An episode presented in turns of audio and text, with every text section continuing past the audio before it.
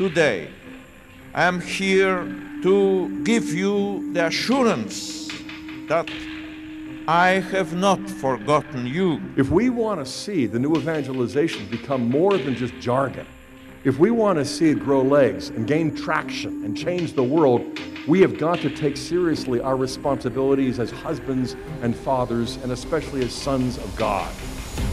I want to propose to you then that something that our world is desperately in need of in the midst of this crisis is Catholic Christian masculinity. If you want to be a good father, then bring your children to confession with you. But I can't get there unless I become a man of ascesis, a man of asceticism, a man of training. A man not doing penance, a man not disciplined, is not a man. You guys have upped your game. You know what, guys, I gotta say, I, I love this the concept of Man Show. Warning, the Catholic Man Show is about to begin.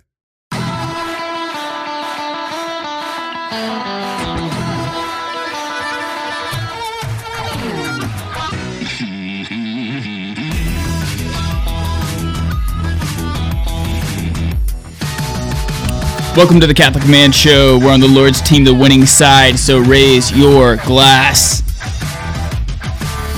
Adam Minahan here, sitting with David Niles. We are without Juan this evening, so it is inevitable that some of our equipment will malfunction throughout this episode.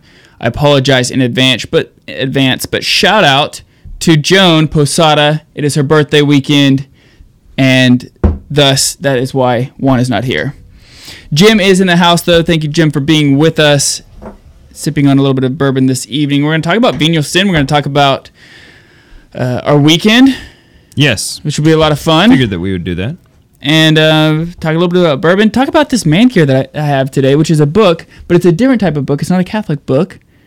Um, mm. that if it, is it good? Is it good? Is it a good book? Well, I wouldn't. Then it's think, then it's a Catholic book. I was starting to say. I was about to say, like, do you think that I would try to promote a bad book? No. What is your I wanted implication to, I there? I just didn't want to. I didn't want to give away the the punchline. You gotcha. Know? Okay. You gotta you gotta trap the trap the victim before you spring the trap. You're the victim, and I trapped you. I got you to admit it's a good book. Therefore, it is a Catholic book, A K A you're wrong. You, was, said, you said it wasn't, but it is. Okay, I'm gonna let you have that. Thank you. No, you can't. It's, oh, yeah, very kind of you. After I earned it fair and square. Yes. It's like, oh, yeah, your house. I'll let you have that one. Your kids, all right, well, I'll let you have those. It's very gracious of you.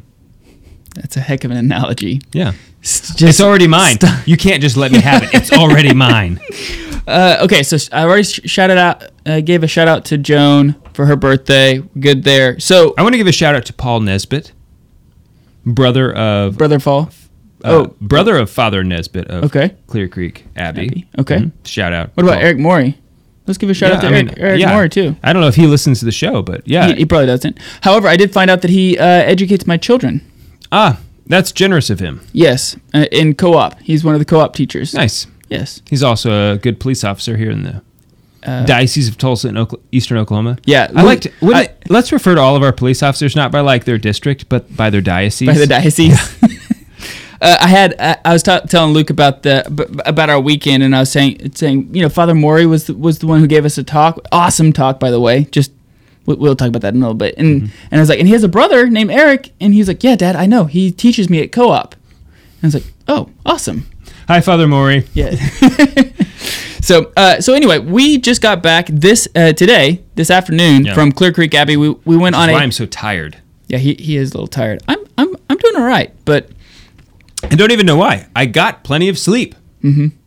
I'm just, I I don't know, dude. It's one of those, you have to have a vacation from your vacation type of yeah. uh, things. When I, when when Pamela got to the monastery today, to the abbey, she said, your eyes are puffy.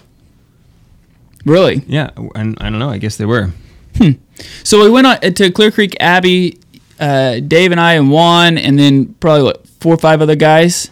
Uh, David Biddle put there it were, on for there us. There were nine of us total. We were a yeah. fellowship. I know that you don't get that reference. because you have never read or watched The Lord of the Rings. Um, so it w- Which is, you might go to hell for it. I'm just going to say, definitely purgatory. Okay. Definitely. I mean, well, don't, be, don't even ask, don't even act like that's your opinion, dude. Okay. Well, what'll be, it's just going to happen. Absolutely hilarious is if, you know, by God's grace and mercy, I make it up to heaven and I'm like floating around. And I'm like, J R R. Tolkien, what's up, man? And then we end up being best friends for all of eternity. Well, you'll be best friends with everybody. So if he's there, you will be best friends yeah. with him. Yeah. So I would expect that to happen. That'd be awesome. But first, he will shun you. before before you become best friends. Right. Yes. So you know what's good about The Lord of the Rings? In fact, I was reading it today, actually. This oh, afternoon, really? I was uh, on Sundays. I did this. I started several months ago. I don't do it every Sunday, but on Sundays, I read The Lord of the Rings to myself. Oh, nice. Uh, just when the kids when the kids nap. are at nap slash quiet time, mm-hmm. I sit down by the window and read some Lord of the Rings. Read a, maybe a chapter or two. of Dude, Lord I of the love Rings. being able to. So okay, so we went on a, on a, on a retreat. Yes, let's d- first say what it is. Clear Creek. What is it? It's an abbey. It's a Benedictine monastery, cloistered abbey. They are all about the liturgy, you know, making the liturgy beautiful. They chant. They're all. It's all in Latin. The liturgy is all in Latin. Yeah. Uh, and we had a chance to very, stay. Very traditional Benedictine. Yes, yeah. And we had a chance to stay like in the monastery, you know, like the, yeah, like not. Yeah, so we had our a we guest had, house. We had but like cells. In, yeah, cells in the enclosure, not in the enclosure, but in the cloister. Correct. Yes, that's accurate. And so that was it was it was so much fun. We got a chance to eat with them and pray with them, and mm-hmm. uh, I had a lot of chance to do some reading type, like silence, like yeah. There was a lot of silence, which was exactly what I needed. Right. Uh, it was just amazing, and I had a chance to read a lot, which is why we're talking about our topic today on Vino Sin is is due to me reading this this weekend. So I told you that I was going to actually make this my next topic. Uh, you know, we talked about, but. You beat me to it fair and square. Um, so I'm going to let you have that one. uh, nice. But I was hoping to go to confession beforehand. You know, that was my plan. I did. I got, uh, I know. I got. I stood you up, though, for the rosary right, to do yeah, that. Right, yeah. That's okay. Um, I got my days mixed up. I thought Saint Benedict had it on Thursday. It's Wednesday. Wednesdays. It's Tuesday Tuesdays and Wednesdays. Wednesdays. Not Wednesday not and Wednesday and Thursday. And right. so... Uh, I ended up just going on Friday evening when we got there, mm-hmm. and the the monk was an, just an incredible confessor, um, uh, because I had been to confess. You know, I didn't have mortal sin to confess that I knew of, right? Mm-hmm. Um, so I was confessing venial sins, but he took them very seriously. Oh, you know, good. Uh, right, and it just like g- you know gave me some words about you know, uh, for instance, you know, failing in. Uh, Uh, moderation or um, temperance, mm-hmm. you know, and how we debase ourselves by choosing lower goods over higher goods. And he also had the cutest, he's like very old, so he had like this cute French accent. Uh, and that really like made it like, oh, I should really, you know, you, like when an old guy's talking to you, mm-hmm. you just want, you listen to them more, right? Right, and so, right, right. Uh, but anyway, it was like very inspiring, the words that he gave me in the confessional, and it was just this very topic. So I'm glad we're talking about it. Cool. Okay, so uh, we, we haven't gotten into the drink yet. So we're we're drinking... Let us discuss. Uh, Belle Meade bourbon. It is a... What's a sour mash? Is that... I mean, is is all whiskey a sour mash? Or is this different because it's a sour mash? It says sour mash on the bottle. Yeah, a lot of them say I don't that. know. I don't know... About the mash. I'm not sure. I don't actually know a lot about the mash. Um, I know I know the T V show MASH. I know. I the, watched a lot of MASH. Are you talking about Nash? No. You're talking about MASH? Yeah. Okay. Uh, I know more about the finished product. I know more about drinking it than it's, I do about it's making a it. It's forty-five percent A B V. I'm just, I'm cutting you off, uh, is what I did. I saw that. Uh, they they basically, right now, this, so the the recipe that they have is... apparently older than the Jack Daniel's recipe of whiskey. Now they're trying to to re get it going again, and so right now they don't have their actual own. Uh, they're farming out a lot of it right now, and then yeah. blending it together. I think they have four different types of barrels that they blend together for this, uh, ranging from six to eight years. So it, it's a, I mean, six to eight years is a long time for a bourbon, and Is it? Yeah. I mean, four years typically, boom. Get them out? Get them out there, yeah. Hmm. But so that their goal is is to start... I thought you had to be five years to be bonded. You have to be four years to be considered um, whiskey. Oh, I thought it was like thirty days to be considered whiskey. Well, yeah, I, th- I think it's only thirty days because the... It's four years for... For, for something. Anyway. Oh, who's the, the distillery that they they pressure Cleveland, out? Cleveland. Cleveland Whiskey. Yeah, they age it in barrels for thirty days so that it can technically be whiskey. Maybe it's bourbon. What are your thoughts, though? But bourbon bourbon is different. Yeah, maybe it's bourbon. Maybe I'm getting them mixed up. Um, I think it's okay. You can tell that it's a little on the younger side. It's got a little bit more heat. Heat to it. A um, little bit of an alcohol burn.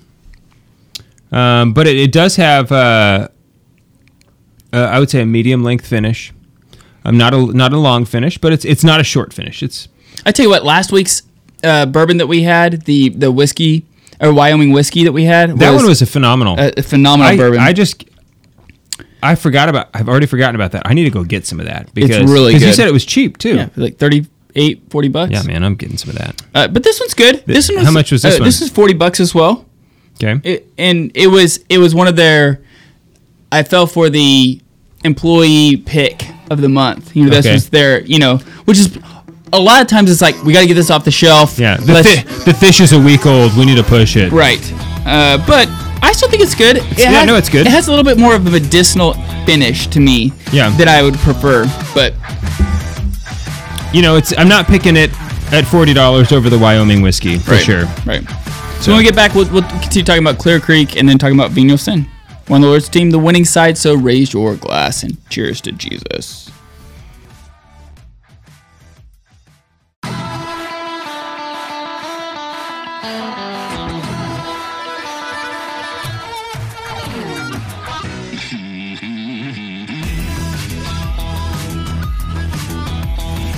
Welcome back to the Catholic Man Show. I'm David Niles here with Adam Minahan and the man with so many names, the spinster over here. This segment of the Catholic Man Show is brought to you by the Catholic Woodworker. Go to the catholic woodworker dot com. T C M S is the promo code. If you're looking for quality, handcrafted rosaries, Catholic Woodworker is where you want to go. Also, their... Uh, home altars are See, phenomenal. See, the thing is, we have we have a thing, but I don't know how to do it like Juan does. I know how to.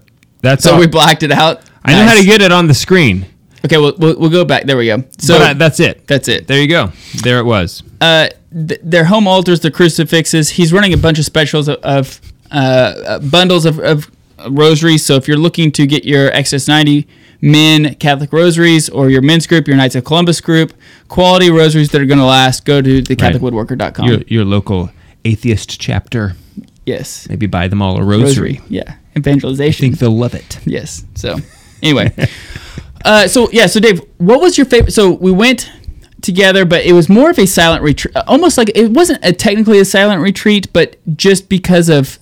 Yeah. The atmosphere of Clear Creek. So, we, yeah, so it was minimal talking. The, the monks observe what they call the Great Silence, which begins after Matins. Oh, no, I'm sorry, after Mm-mm. Compline. After Compline, Matins is... After Matins. Like, at, at, at, at, as soon as they wake yeah, up. Yeah, as soon starts. as they wake up, we begin, yeah. yes. Uh, no, and then but, it ends at Prime. Uh, after Prime. After Prime. Yeah, with the conclusion of Prime. So uh, they observe between that time, and they're mostly sleeping. Right. And so, the, you know, they wake up. Uh, they they wake up at four fifty on most days. Matins begins at five fifteen, and it goes from five fifteen to six fifteen. And at six fifteen, they begin Lauds. Right. And six and Lauds goes from six fifteen to six thirty, at which time they begin Low Mass. Mm-hmm. And Low Mass goes from six thirty to seven. So, like, it's not like they have a whole lot of time for chatter, right. okay, in the meantime. Right. Um, but they do observe with, with the Great Silence. And the, so they ask that of their guests as well. Um, inside the cloister, if you're outside... You know, that's okay, but um, so it, it, silence is just also a part of the their atmosphere, know, their lifestyle, their, like, yeah, their way of life. They don't, for the most part, uh, talk. In fact, they do they observe silence unless they need to speak to each other, you know, in the course of their duty or whatever. Um, they have thirty minutes for recreation after lunch, and at which point they may have conversation. Uh, I think it'd be fun to, to and and they may have thirty minutes after dinner as well. I'm not. I don't remember. It but. said that on a sign um, in the library. Mm-hmm. I'm not familiar with that on their schedule, but um, it seemed like that might be the case. I don't know. What was your uh, biggest takeaway? Like, what did you enjoy the most? You know, um, I had sort of a a dry retreat. I've kind of almost been expecting this. Um, when I was reading uh, Discernment of Spirits, I did it, and the towards the end of the book, I did get the impression that the reason that I was reading this book was because I needed to be prepared for. Uh, and it, it, when I say I had a dry retreat, it was it was still a lovely mm-hmm. and plenty of moments of consolation, but not like overflowing the whole time, and you know, mm. like like very often is the case. So, um, but. The, what I learned from reading that book was, was very present to me the whole time. Um, and I, I received consolation from, like in a different way, just like from the knowledge of being able to say and remember some of the thoughts, to realizing what was happening. Exactly. And, and, and just to know that this is a trial, and like, this is, this is a good thing. It's not a bad thing, you know? And so it was, uh, it, it, the whole, the whole retreat was good. Just, walking away from my cell phone for a while was really good. Mm-hmm. I got to read. I'm reading another book right now, um, which I've mentioned. Uh, he leadeth me. He leadeth me. Yes, and that book is just getting super good right now. I'm a little over halfway, and it's just really intense. Nice. Really good. Nice. Yeah. It's actually in books. Actually, uh, in book. But right. It's not intense. You're right. But mm-hmm. you could read it in a tent, though. Sure. Yeah. If you wanted to. I mean, that would be just fine. It'd be totally acceptable. Or just sitting outside of a tent. Mm-hmm. You could have one foot in a tent. And one foot out. Right. What about you? What's your favorite? So I, I really dug the silence. I, I needed the, the decompression. I was, there was a lot of things that I have on my list right now of, of prayers. Like, I have a lot of things in my life that are uh, approaching me, big life decisions that are approaching me. And so I know that I need guidance. I need wisdom. I need Uh, to be open to his will. And so I was very eager to get out there, just to surrender myself basically to a weekend of just silence, prayer, and being in, in front of the the Blessed Sacrament. Yeah. And so that, that gave me a lot of consolation. I mean, that gave me a lot of consolation. I, it was probably one of my favorite retreats that I've been on, actually. Mm-hmm. As far as, you know, I, I've, I've taken, I've, I've done a Cursillo, I've done Axe, I've done a lot of other different types of retreats. All of them are good. For me, in, in my state of life right now, currently, it was probably one of my favorite retreats. Yeah, well, it's not like it was it was a retreat, unlike most, where there's not a retreat leader. You're not right. We had you know, a lot of freedom you, uh, that we could do basically could, whatever we want. You could have just sat in your room the whole time. Sure. I mean, there was there was no agenda, so sure. Um, it was up to everybody. I I got to do some work with some of them. I mean. That's one of the options when you stay there. Anybody can go and stay there. Just mm-hmm. send an email. Go to clear creek abbey dot com or something. You can look them up. What if that's, that might not be their website, but you can schedule a, a retreat. And if you have young boys, I highly recommend, recommend that you do this. Yes. Go with your sons and stay uh, a, a night there and spend the Saturday maybe, and then maybe go home, you know, after dinner on Saturday. I mean, just do what, I mean, however mm-hmm. old your boys are, but... Um, Now that I have a son, like, I am so looking forward to doing this. Mm-hmm. Um, I always love when I, and I see it all the time, uh, a father and a son, you know, in the in the refectory, you know, eating mm-hmm. eating with the monks. Mm-hmm. Mm-hmm. I mean, even, even just even if you just did that, you know, go for uh, a, a lunch, lunch or dinner, right? Yeah, show up for, go to High Mass, stick around for lunch on a Sunday or something, you know. Yes. It's a, a very formative experience. I always love watching the, and just being with the monks praying. Mm-hmm. You know, the way that they bow, like they the ba- reverence. They bow all the way. You know, it's a, they they're at a ninety degree at the hip when mm-hmm. they bow, mm-hmm. um, and yeah, the reverence with that they observe in ev- every aspect of the liturgy. There's what, nothing uh, whether superfluous. They're wa- like yeah, whether they're just walking to a, a location, you know, they're doing it in tempo, mm-hmm. with reverence, with intentionality, you know. Mm-hmm. It's just great. That actually leads us, uh, it's a great segue. Well, well done. Thank you. Uh, to our man gear today. So, which is a Catholic book, right? Which is a book. It is not a Catholic book. It is Catholic. It, this is... Uh, it's just not about the faith. This book is by Stephen Rinella. If you guys have ever watched Meat Eater on Netflix or meat, out, which out, all, all outdoor Catholics, T V. All Catholics should eat meat. It's his newest book. He Except has, on Friday. Except on Friday. He has uh, a new book out. It's called The Meat Eater Guide, uh, Wilderness Skills and Survival. It's really good. I actually only got it uh, yesterday, but... I, so you I, finished it already? No, but I've, I've been skimming through. I had ser- several things that I was wanting to look into, like what he writes in here. Yeah. And uh, this afternoon I was able to go through it, and I, I'm, I'm really enjoying it. It's going to be a, a great resource for me. So my boys are getting old enough mm-hmm. now to where they're going, you know, they're wanting to go hunting, they're what's wanting his, to go... What's his take on the Incarnation? I do not know. Hmm. For a Catholic book, you'd think he'd... Cover you that. think you think you would? Um, but my boys are, are, are, are very active. They're wanting to go uh, hunting now, fishing now. They're wanting to go camping. They're wanting to go uh, be outdoors, and I highly recommend it. And so uh, and support it. And so there are a lot of times though when we go hunting that I'm not sure exactly what I should bring. You know, what are some uh, things that are necessary for me to bring in the event that oh. something goes wrong, and we need to make sure that I have this. It sure would have been nice if I would have had, you know, this paracord or what, whatever it is. And so he gives like the list that he has of here's survival tactics. Here, here's like what I would bring to uh, survival bags is what he calls them, I think. And they're just bags that he's already prepped ahead of time, and he just brings them with him every time he goes camping or hunting or something like that, to where he knows this is this is ready to go. Like. I don't have to be concerned, oh, did I bring this? Did I bring that? It, he's already prepared for it.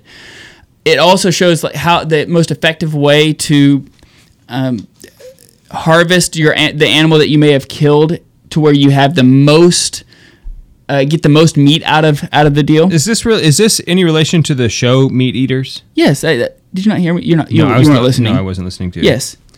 Okay. Yes. It, it is the okay, guy. Good, because I've uh, I've heard that the show is very good. That's what he does, you know, harvesting, and then, you know, exactly. I feel like that you just haven't been listening to me for the last five minutes. No, I was looking at this book. Yeah. Five minutes is a stretch, but I was not listening to you. Okay. Uh, yes, so I, I don't necessarily recommend Meat Eater, like watching Meat Eaters with your sons, because there is a little bit of language. I mean, you you decide for that, but just fair warning.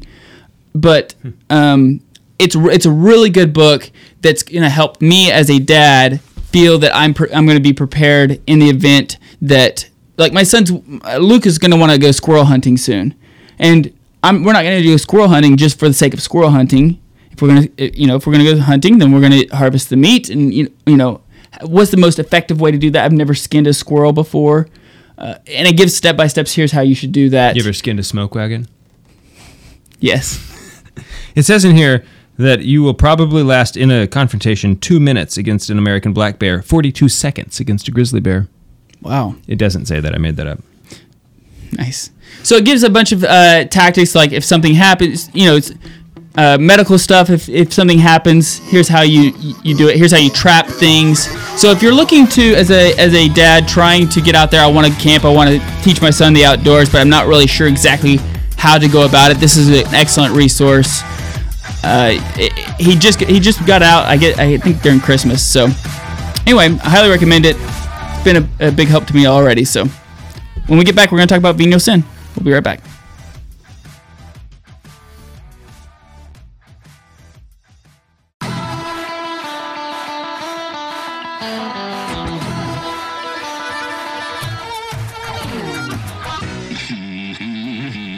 Welcome back to the Catholic Man Show.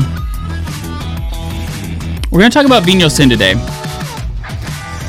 Over the course of this weekend at our retreat, I've been reading this book. It's called Knowing the Love of God. It's by Father Reginald Garrigou-Lagrange. The little blurb on it is by Doctor Scott Hahn. I don't know if you guys ever heard of him, but who? Doctor Scott Hahn. He says, "I urge you to read this book and learn from a true master of the spiritual life." It's put out by uh, Ignatius Press, and it's just different talks that he's he gave over the course of his life on different on different topics. Lagrange? Yeah, uh, Lagrange, yeah. Garrigou-Lagrange. He, he died in nineteen sixty-four. Is that a picture of him? Yes. Uh, right before, or right at the very beginning of uh, the Second Vatican Council, he was uh, highly influenced by, he's a, uh, he's a Dominican, so uh, Saint Thomas Aquinas, and J P two was a was a big fan of Garrigou, Father Garrigou-Lagrange as well, and, and pulled a lot of stuff from yeah. him. Well, so, it says he served as the theological advisor to four popes, including Saint John the twenty-third, also oversaw the doctrinal work of a man by the name of Karol Wojtyła. Yes, J P two.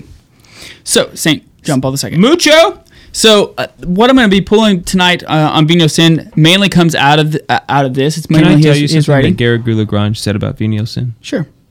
He it's said, bad, okay? He said that one venial sin is worse... You're going you're to you're gonna just...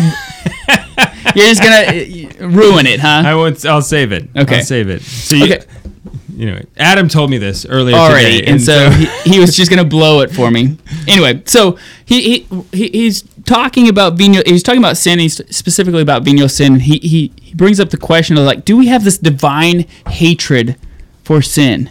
We've talked about before, Dave, how there's a, a tendency or a a trap that you can fall into of glorifying sins of your past. Yeah. You know, where you talk about mm-hmm. your the, your past sins maybe in, in a glorified right scenario, like, yeah. oh, well, I used to do this. You guys don't even know. I right, used let me to tell you how many beers I used to drink. Right, every or, day. or or yeah. whatever the whatever it was. And he talks about, you know, you know, we have to be, have this hate, divine hatred of sin, right? To the point of, like, you know, you you just absolutely despise it, mm-hmm. and that's something that I think we we at least I constantly right. uh, struggle with.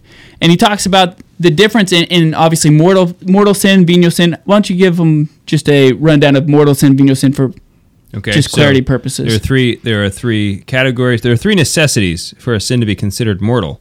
Um, in the Catholic Church, we distinguish between the two. A mortal sin is one that destroys the um, relationship of charity that you have with God. Mm-hmm. Um, so it destroys. You lose uh, what we refer to as sanctifying grace, which is what you need to get to heaven. If you do not die in a state of grace, is what we'll say, sanctifying grace, then um, then uh, heaven cannot cannot be, be assured. Um, well, it could be attained, but it's not assured. The Lord can save who He wants to save, uh, the, and w- the Church does not condemn, does not ever say that a person went to hell. Right, yeah, right. Not specifically. So even yeah, yeah. even if it could fill, uh, hypothetically be known he did not die in a state of uh, grace, mm-hmm. this church still wouldn't say that he is in hell, right? Um, but if you, if you are in a state of sanctifying grace, you can have a reasonable assurance of going to heaven. Um, so the three things the three things that would co- that make a sin uh, mortal would be that it is of grave matter, that you know it is wrong, and you freely choose to do it anyway. Mm-hmm. So, yes. So if even one of those is missing, then the sin is not mortal. Grave, but uh, potentially grave, but not mortal. Well, it's still it still will be grave, a grave sin, but it will not be a mortal sin. Correct. Yeah. And so, uh, unless of course the grave is the thing that's missing of the three, then it would just be intentional true. and free and free, right? Yes. So, Father Garrigou-Lagrange gives us an analogy of that, how mortal sin is similar to the diseases that strike the body's vital parts, such as like the head or the heart, and how venial sin is similar to the diseases that paralyze the members or organs, not absolutely indispensable to life, such as the eyes or the ears, but something that you, you, you need, right? Which I think is a, a great analogy if you think about it, because right. sure, venial sin is it, isn't going to maybe attack your heart or or your or your brain, something that you actually absolutely have to have. Right. But it's not fun limping around, you know, no. if it attacks your leg or uh, or walking or, blind or walking blind. Yeah. Uh, so he, he talks about how venial sin is is worse is a worse evil than any physical evil, because uh, if our God is an infinite God and we ha- and we do something against an infinite God, that is a right. Uh, I mean, there should be uh, levied an infinite penalty, even for the slightest sin. Sin. Because it was committed against an infinite God. Right. right. And so he says the smallest venial sin is greater evil than all suffering, all disgraces, all ruins, and all purely physical evils. This is what I was going to say. I was going to say that. Right. And so, like, that, like, to me, just blows my mind. Not that it's not true, but just how sometimes I take venial sin so so lightly. Right. Especially even if it's intentional venial sin, I take far lighter than, you know, obviously mortal sin, but how grave it really is. Mm-hmm. Yeah, so uh, I know that I have certainly fell into this trap of just, you know, not, it's just venial sin, you know, like, mm-hmm. uh, should I really have a seventh cookie? You know, like... A seventh. I'm not, well, I mean, I'm, seven is a perfect perfect number. I mean, so I that's could, a good... That is a... There's a good... If you put seven cookies in front of me and then don't watch, I can absolutely eat seven cookies. Sure. I mean, you, I mean, we're talking fresh chocolate chip. No problem. Mm-hmm. Okay? Mm-hmm. I won't even feel bad. I feel great. Mm-hmm. But, um... Jim has some right Jim, now. Look at that. Yeah. There are cookies here. My wife bought some Let me at have Clear one. Creek. I want... I want... You will not. Okay. Uh, so... You know, we make light of venial sin. Um, I've certainly, I, I've even make, made jokes about about it before, you know, and I didn't mean anything bad by making the joke, mm-hmm. but still, it's like one of those, it's like, oh, it's just venial, you know? Right. Uh, and did it get a laugh at the time? Yeah. But it doesn't promote... It'd be flippancy. That would be flippancy. Right, yeah. It's still, there's still something at least disordered. I mean, at least you would have to say it's disordered to make a joke like that. Um, I mean, those are the kinds of things that, at our judgment we will, we will just be devastated by. Yeah, I mean, it's like, and there, I imagine there will be um, purgatory time. I mean, for no the, doubt, he talks about it in here. He talks to, about because those. I mean, as if venial sin didn't matter or if it didn't affect you. And then I think right. that's what Garrigou is saying here, that um, it still has an effect.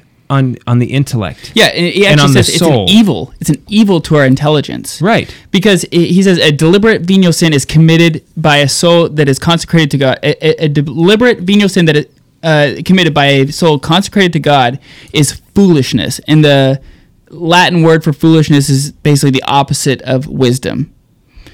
And so he, he talks about how it's actually an evil to our intellect mm-hmm. when we commit sure. uh, venial sin. Uh, and it deprives our soul of this precious grace that, you know, that God has given us. He's given us uh, all these graces that uh, he wants to help us spread the kingdom of God. You know, give us these graces to help spread his kingdom. And these instant graces that he gives us by committing these venial sins, we shut that door of, of those graces. Right. And he talks about this, David, it's amazing. He, he talks about how, and I've fallen into this trap totally. I was reading this and I thought it was, you know, written for me, basically, because I was like, gosh, this is, I've, I've done this. Uh, uh, and he talks about, like, well, I, you know, maybe I lost that, that grace at that moment, but I'll, I'll be able to find, I'll be able to get that back. Uh-huh. You know, like, I'll be able to to, to, to do something to, to to get that opportunity back. And uh, Lagrange actually says, no, the answer is no, you will not ever be able to get that grace back. Uh, you, he says, you'll be... Uh, Uh, you will not be able to recover it. This grace, a thousand times more precious than the universe, has been lost forever. Right. Uh, venial sin limits the sanctifying... You can't save grace. Grace, right. The venial sin limits the sanctifying grace, its uh, sanctifying grace, its freedom of action. Venial sin does not destroy charity, but paralyzes it, uh, paralyzes its action and growth, makes it cold, and hinders its emergence. So it often deprives us of the graces in the future because, right. you, you know, whenever... You're, you're not disposed to receive grace now as, right, as well. Ex- exactly. And, you know, when you commit a mortal sin, you're severed from all, uh, you know, the sanctifying grace. And you, when you go to confession, you're restored to this sanctifying grace. However, if you are not, if you've not built up these these virtues, if you've not built up uh, built up a home, if you a foundation of these theological virtues that can be infused in, in, into you, You, you and you continue to commit these venial sins, there's there's no way of, of building these up that it won't, it doesn't give it oxygen to be able to live. It doesn't give right. anything to be able for it to to, to live and breathe and, and work within you. And so even though you are restored to sanctifying grace, you're not fully, like, use it, utilizing the graces. If that, I mean, yeah. Gosh, I bet Augustine probably wouldn't like how no, I, no, I he, phrased that, but he, he would. He would not. Neither, he would not like. Neither would Thomas. Yeah, but hopefully it makes at least sense. Yeah, it makes sense to me. I mean, and so, like, this is.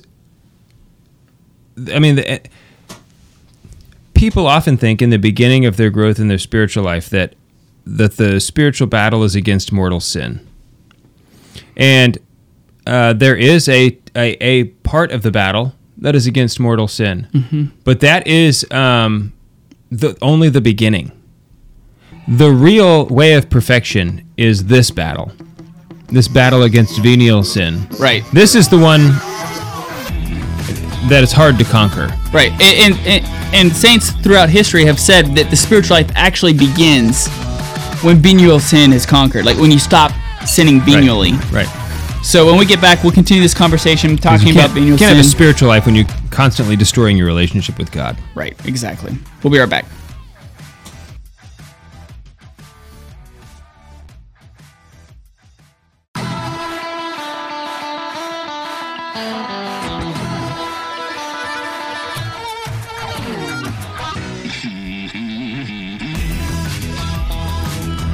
Welcome back to the Catholic Man Show. I'm David Niles, here with Adam Minahan and Jim Spencer. Thanks for sticking around. To you, I say mucho. That's what I say to you. Grande. Grande mucho. Ooh. Muy grande mucho. Sí. So we're talking about venial sin. Oh, uh, on the other side of the break, or before the break, we were talking about venial yes, sin, yes. and we were talking about, you know, the importance of the spiritual life being able to grow, and the only way that that can happen is when we stop even venially sinning. And he, he makes this, uh, Lagrange makes this very interesting point that I have fallen into time and time again. He says, sometimes repeated venial sins drag us indirectly into mortal sin. Right. We fall into a dangerous, like, stupor of lukewarmness because, like, again... Uh, the venial sin just makes us dumber. Like it just, you know, it makes us callous. It makes us not, not aware of reality. Right, it makes right. us not aware of, of being able to participate in the grace that God wants to give us. Right, because we we're choosing lesser goods. We're, it's prideful. We're choo- We're saying, God, I know that you have y- your will that you want for me, but I don't trust you. I want to do what I want to do. Right. I'm not willing to say no to myself in order to say, say yes, yes to you, you, even though I. No. I consciously realize that you are a greater good than the one I'm saying saying yes to. I mean, are cookies a good? Heck yes. Right. Obviously. Absolutely. I mean, if you don't believe that, then you've never eaten a cookie. Right. But they're not as they're not God, right? I mean, right. Do you think there are cookies in heaven? No. Uh, so, but he says, like, uh, the state... You're probably right. And such the state of mortal sin can even surprise us, and how many times uh, we can commit, uh, we can commit it almost without notice. Right. And how many times have, at least for me, I know that in my in, in my spiritual life, there have been times where I've reflected and through uh, at the end of the day and been like, "Oh man, I just willingly committed a mortal sin and didn't even think twice about it. You know, didn't even pay attention to it. Didn't even give it." The time of day, I just like moved on, and I realized at the end, like, man, why? Like, how? How was I? How did that happen? Like, I was, yeah. I'm surprised. Like, but I'm in trying. Case, in this case, you're talking about a sin that is mortal. Like, you knew it was mortal at the time. Right. Not yeah. to be confused, because we we made the distinction right. earlier. Not to be confused. Like, no, I, I, tr- I it's I not like you're it. looking back, going, oh, I wonder if that was a mortal no, sin. No, no, I, I looked back. You and knew I said, it was I a knew, mortal sin at the but time. I was like, wow, but I'm th- surprised but that then I did you that.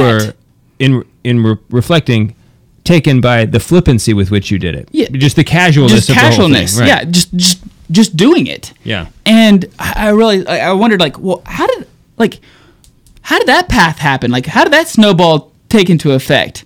And a lot of times, mm.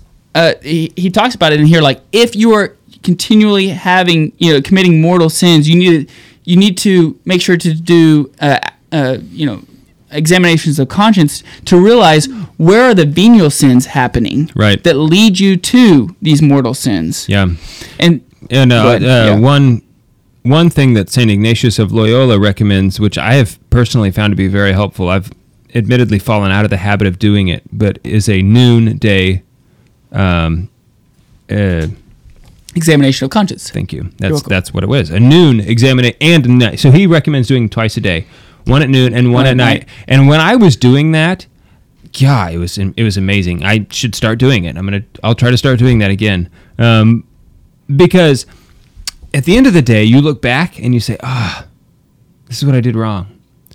I'm going to try better tomorrow. When you're doing it at noon, in the middle of the day, you're saying, oh, this is what I'm doing wrong so far. You say, I'm going to do better right now. Right. You know, it's there is a immediate, an immediacy to its effect mm-hmm. that I, I can, can you take action I can now. change that right now. I will I will amend my ways now. Mm-hmm. And so it, it instead of just being a, a rear like rear view mirror sort of thing, it's a present exam. It's a more of a present examination. Right. Yeah. Yes. So he talks about also like the ways that we can become, because a venial sin just kind of dulls us. It makes us lukewarm about certain things. It makes us you know, just apathetic. Right. A lot of times venial sin, some of the... causes vices is what it does. Absolutely, it causes vices. And one of the main, like one of the big vices is just apathy, especially for men. Yeah. He even talks about, he actually mentions that, how a lot of men oh, like are succumb to a lot of their uh, senses. You know, temperance is a, is a really big problem. And it, all it does is it leads them to apathy of everything. Right. And...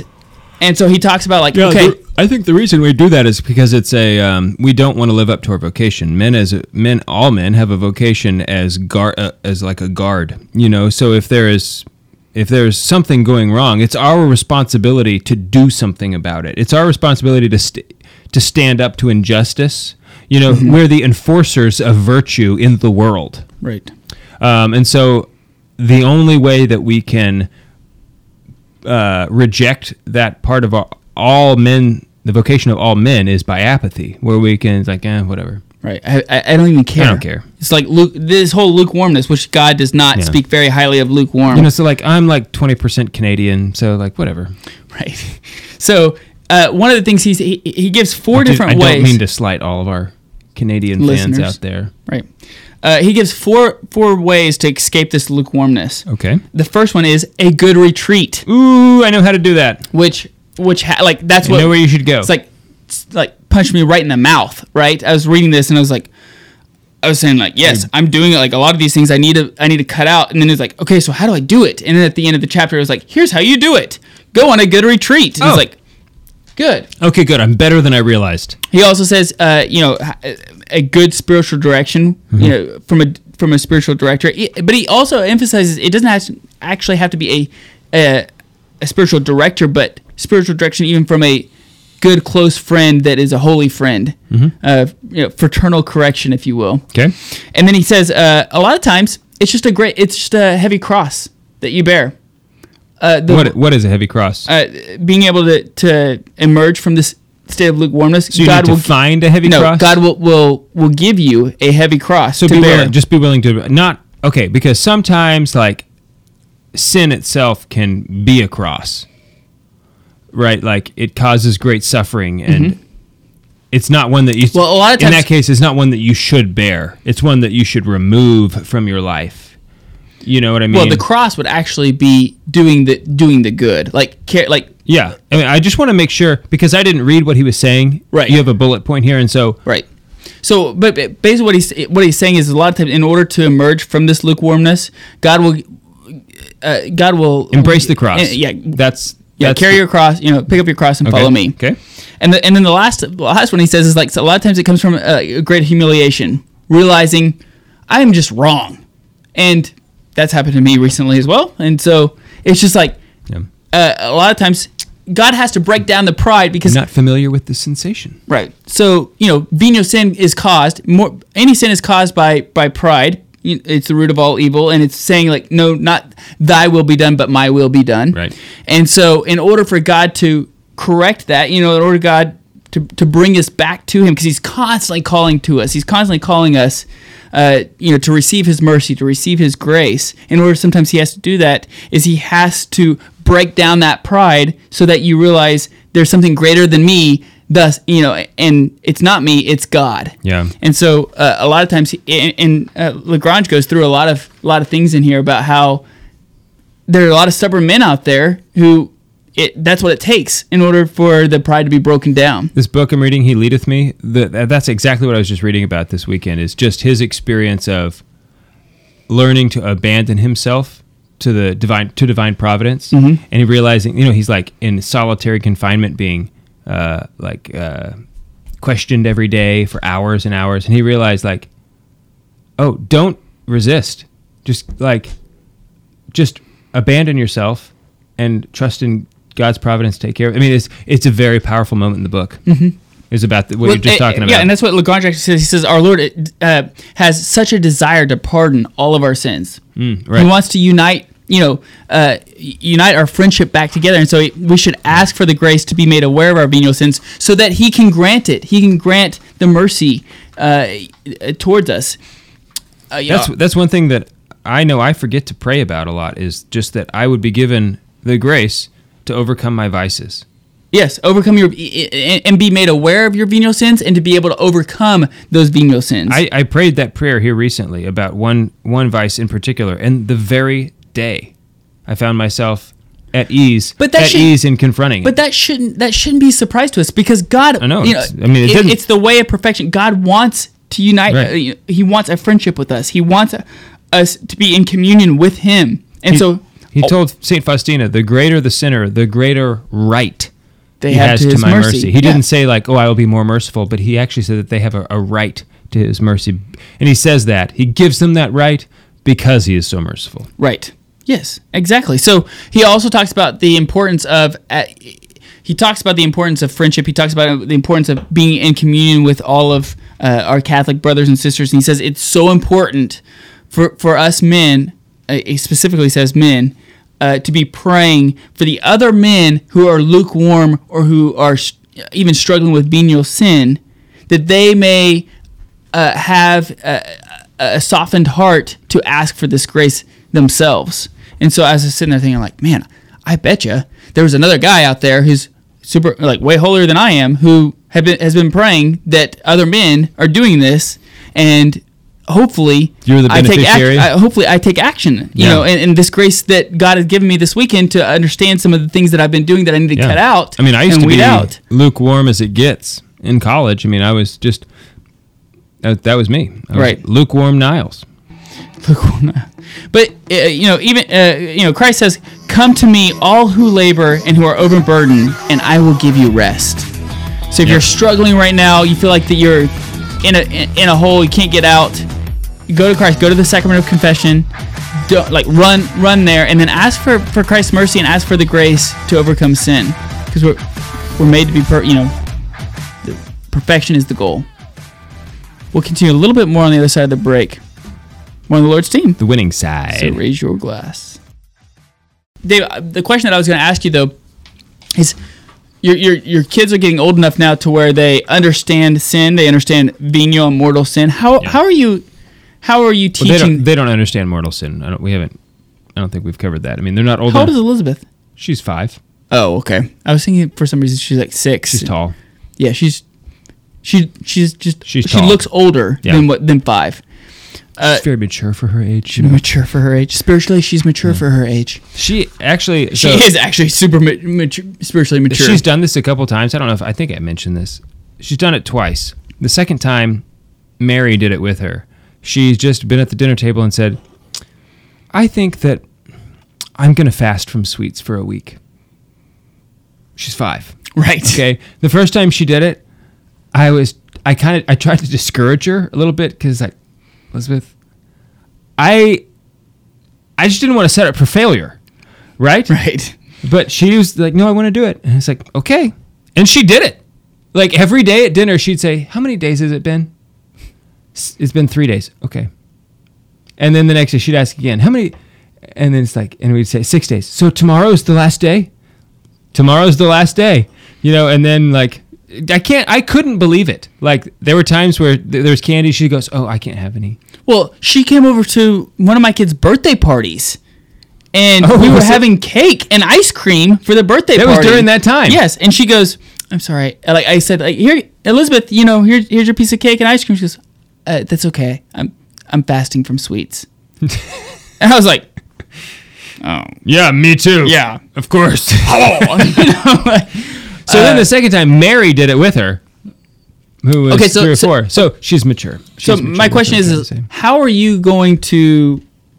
We've been using the Baltimore Catechism a lot. You know, Luke has you know, already gotten to com- his first, made his first confession in, in communion. How are you going to uh, teach them mortal sin and, and versus venial sin? Like, what? How are you going to well, approach I'm, this? So far, I'm, I I don't know, but so far, what I'm doing, what I do with varying degrees of success. Um, you know, when I'm disciplining them, discipline. When I'm disciplining them.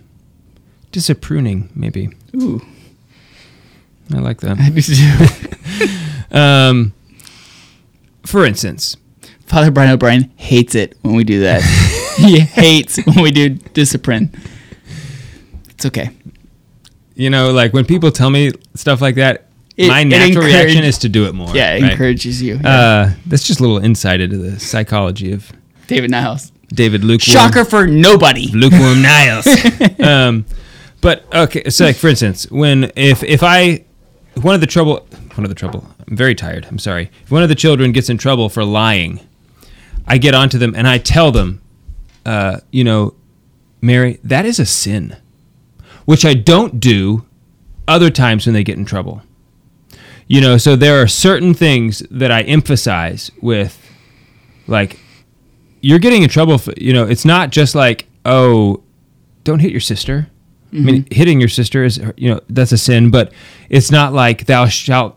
It's, lying is a species of sin that, mm. like, sort of like violence, but, you know, it's just different.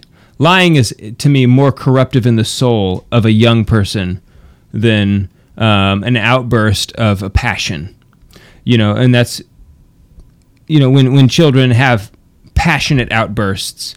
Uh, it's just part of being a child and learning to master. You just need to correct the behavior more so than inform the intellect. They already know not to, you sure. know what I'm saying? Sure, sure, sure. But with lying, I I typically take a, an extra step of emphasizing, like, that lying is a sin, mm-hmm. and it's terrible. So I do stuff like that to hopefully... emphasize, and so that they get a, a good groundwork of, you know, the the ugliness and the, the terribleness of sin. When it's time, we'll create distinctions. Okay. Yeah, I like that. I like that. Um, what yeah. are you doing? Well, I like. Well, you have you have a. I mean, Luke, he's you know, got it, received. He goes to he's received his first communion, or he goes to confession. Yes. So. One thing that I do, I, I, I try to do more often, or I need to do more often, but I, I, I do, is make it, have a prayer guarding my children from their first mortal sin. Mm-hmm. Asking our Lord to guard guard them from their first mortal sin. I think that every... Like the Saint Bridget prayer? Well, Saint Bridget prayer has one. Yeah, there's another one also, that I think, that is uh, from Saint Jo- like through Saint Joseph. Hmm, um, okay. But it's very similar to the Saint Bridget prayer. Mm-hmm. And so I, I would like to continue doing that. So I, but I, I used, excuse me, I used the Baltimore Catechism because it, it just lays it out very well. Right. Um, and, and it gives uh, pictures and it shows him like, and I just walked through it with him and to to be able to for him to understand uh, the severity of mortal sin and what happens when when you commit a mortal sin that you, it's not God. God has never stopped loving. God never stops loving you. It's that you decide to turn away from God. Yeah, and, and he, I think that, that He respects your decision. And, yeah, and I think that that so is how do you what What was it that you used? How did you distinguish grave matter? Well, I think that intuitively in we know as as humans things that are are really bad. I asked, I, so I, I gave a couple of different examples with Luke uh, of of. different levels of um, evil, if you will, and asked him, like, do you think this is grave? Or I, I said, do you think this is, I think severe, I think is the word I used, just because I don't think he understands grave, and he does understand severe, so, which is weird, because, anyway. Uh, so, And I, I just asked him. I started. I gave him a couple different scenarios. I said, like, what about this? And what about this? What about this? What about this?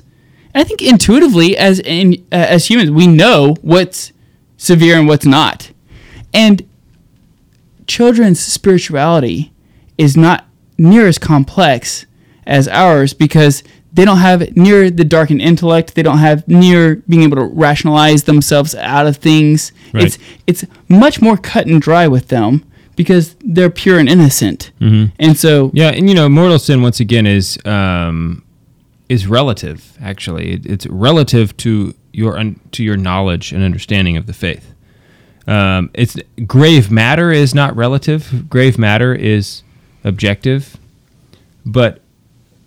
you have to know, that's what the second condition, mm-hmm. you know, you have to know that what you're doing is grave matter. So there are things that will not be mortal sin for some people that are for other people because they have a, a greater knowledge of the faith. Mm-hmm.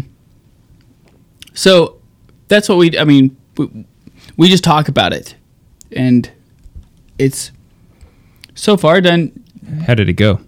I mean, it, I think it went well. I I think that we as parents, at least this is my experience, I complicate things way more than what it should be. I think like, oh, he's not going to understand this. I don't give him near the benefit of the doubt that I, that I probably should. When it comes to spiritual things, when it comes to physical things, I think I I barricade him more than what he should be. Even like in chores. Like, what do you mean you barricade him more? I don't think that he can do it. Right, so... Just the other day, uh, last week, I asked him. You know, I was thinking like, oh, these these leaves need to be raked. I, you know, I, I don't have time to do it. He needs to be. He needs to have some chore this week. Oh, I'll go ask Luke. Uh, I'll, I'll go tell Luke. You need to go rake these leaves. And then I, he doesn't know how to do that. He's not gonna be able to do it. And I thought. And then I said like, no, he's, you know, seven years old. He can do this. Let and him so figure it out. I and I walked him out there and I showed him. Here's how you do it. Put him in the bag. You know, and he has, I, I still have him out there. Actually, it's kind of embarrassing, but uh, I still have like three or Luke? four, you know, three or four trash bags out there full of leaves. Oh, I thought you mean you still had Luke out there. No, no, no, no. So, but... It's days uh, ago, man. We yeah. went on a retreat. But I... Yeah, yeah. But I, I, I don't give him the benefit of the doubt because I think like, oh, he can't, he can't do this. Yeah. Uh, multiple steps of instructions, he can do. You can do just fine. Similarly, I think like, oh, well, he can't sit... for an hour or kneel for an hour in adoration. You know, he's seven. Of course he can. He sure. absolutely can. He, he only weighs like forty pounds. And you know how easy so it is to kneel when I you only weigh forty pounds? This is something that I've struggled with just as a dad is thinking that he, and this is something I, I did not think I was going to struggle with. But I do sometimes is I, I put limitations on them, like self-made limitations on them that they don't need. Because you don't want to set them up for failure. Probably, but failure necessarily isn't a bad thing for them. Right.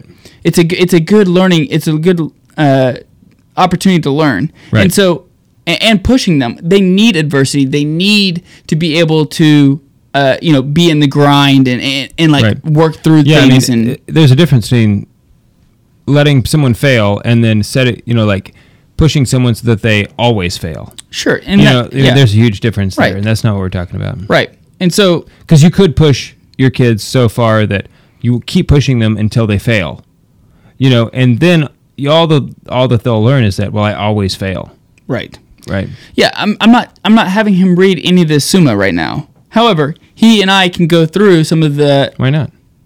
Uh, because I put limitations. Don't on him. You want to figure out what it says? Exactly. You know what? That's a good point.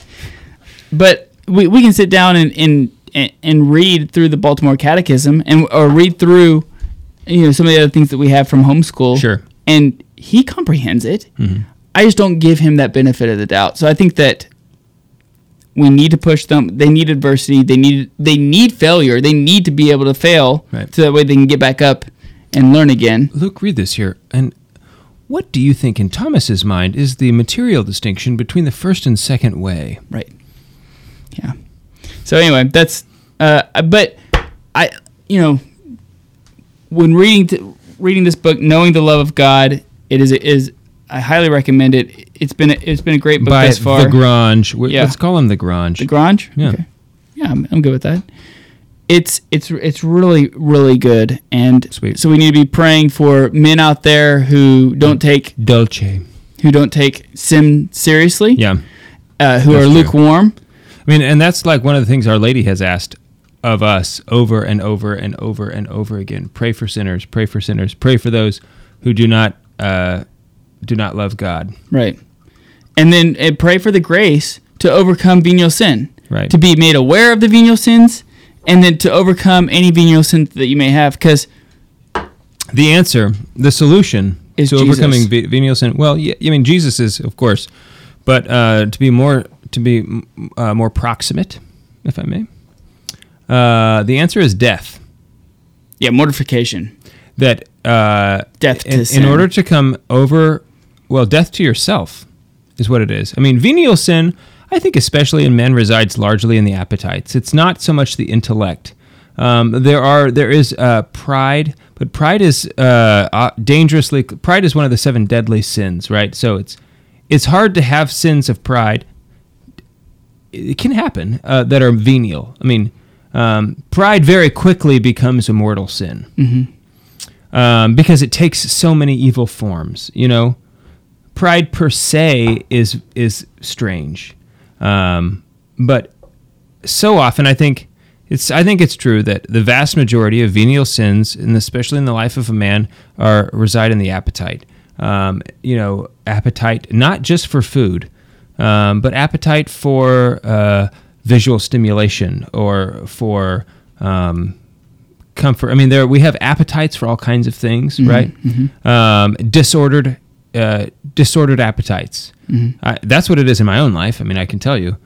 So, in order to conquer those, it, we need to embrace death of some kind. There is a death. So, uh, mortification. Yeah, mortification.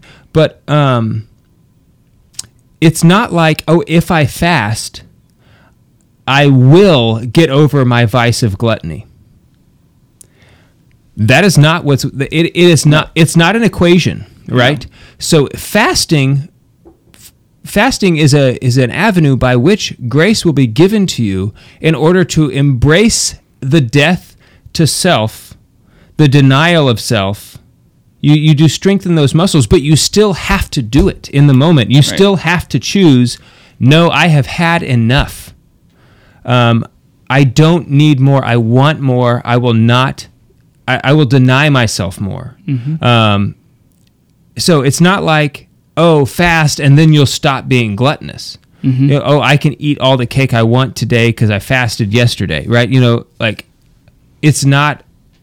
No, in fact, uh, Lagrange even talks about this, is it, they're almost inoperative because we have not strengthened them.